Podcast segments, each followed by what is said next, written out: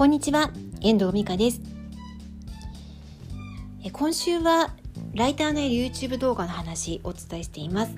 私の円美香チャンネルの話ですね。今日は円美香チャンネルの撮影の話をしていきたいと思います。実は今日久しぶりに、えー、一人語りの動画を撮ったんですよ、というのも、え、自己紹介の動画はまだ撮ってなくてチャンネル始まって以来の自己紹介動画を撮ったんですけどこの一人語りの動画って意外と恥ずかしいし、まあ、なんか語るのも照れくさいんですけどね、まあ、今日は頑張って撮ってました。であの女性がこの YouTube 動画で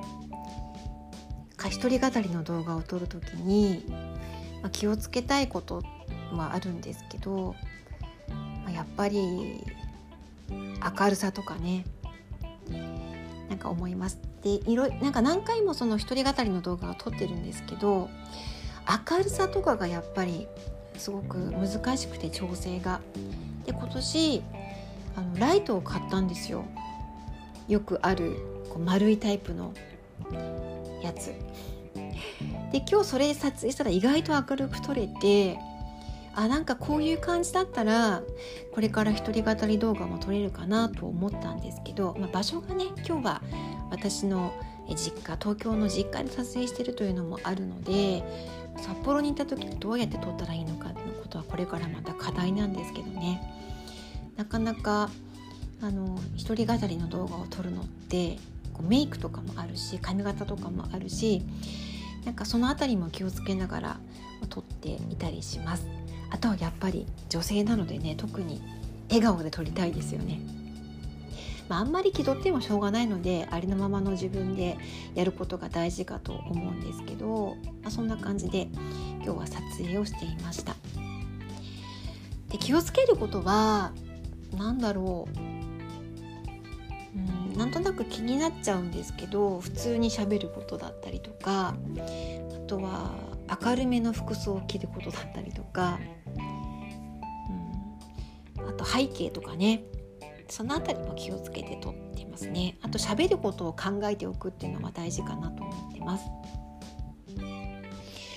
でこの一人語りの動画もそうですし私のよく撮ってる写真動画は旅先だったりとか何かこう出来事があった時に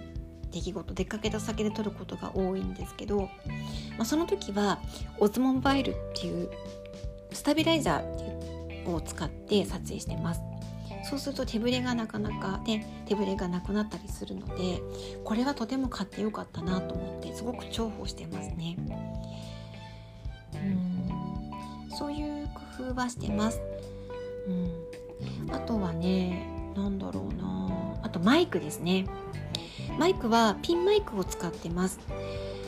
で声が小さい時の動画はほとんどピンマイクしてないんですけどだいたい1人で撮ってる時はピンマイクをセットして撮影してます。で声がやっぱクリアに入ると聞き取りやすいっていうのは大事かなと思っているんですよね。でこの聞き取りやすさといえば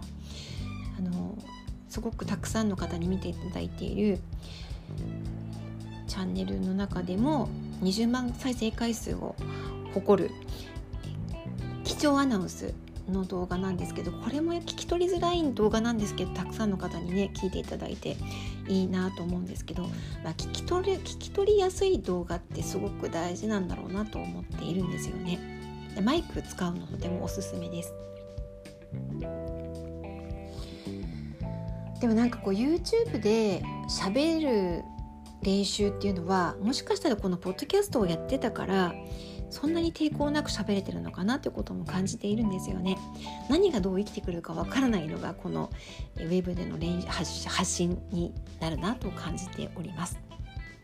今日は私がエイミカチャンネルで撮影をする時に心がけていることや気をつけていることなんかをお話ししてみました。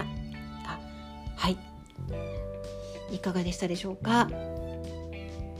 では今日はこの辺りで終わりたいと思います。最後までお聴きいただきましてありがとうございました。また聞いてくださいね。ではまた。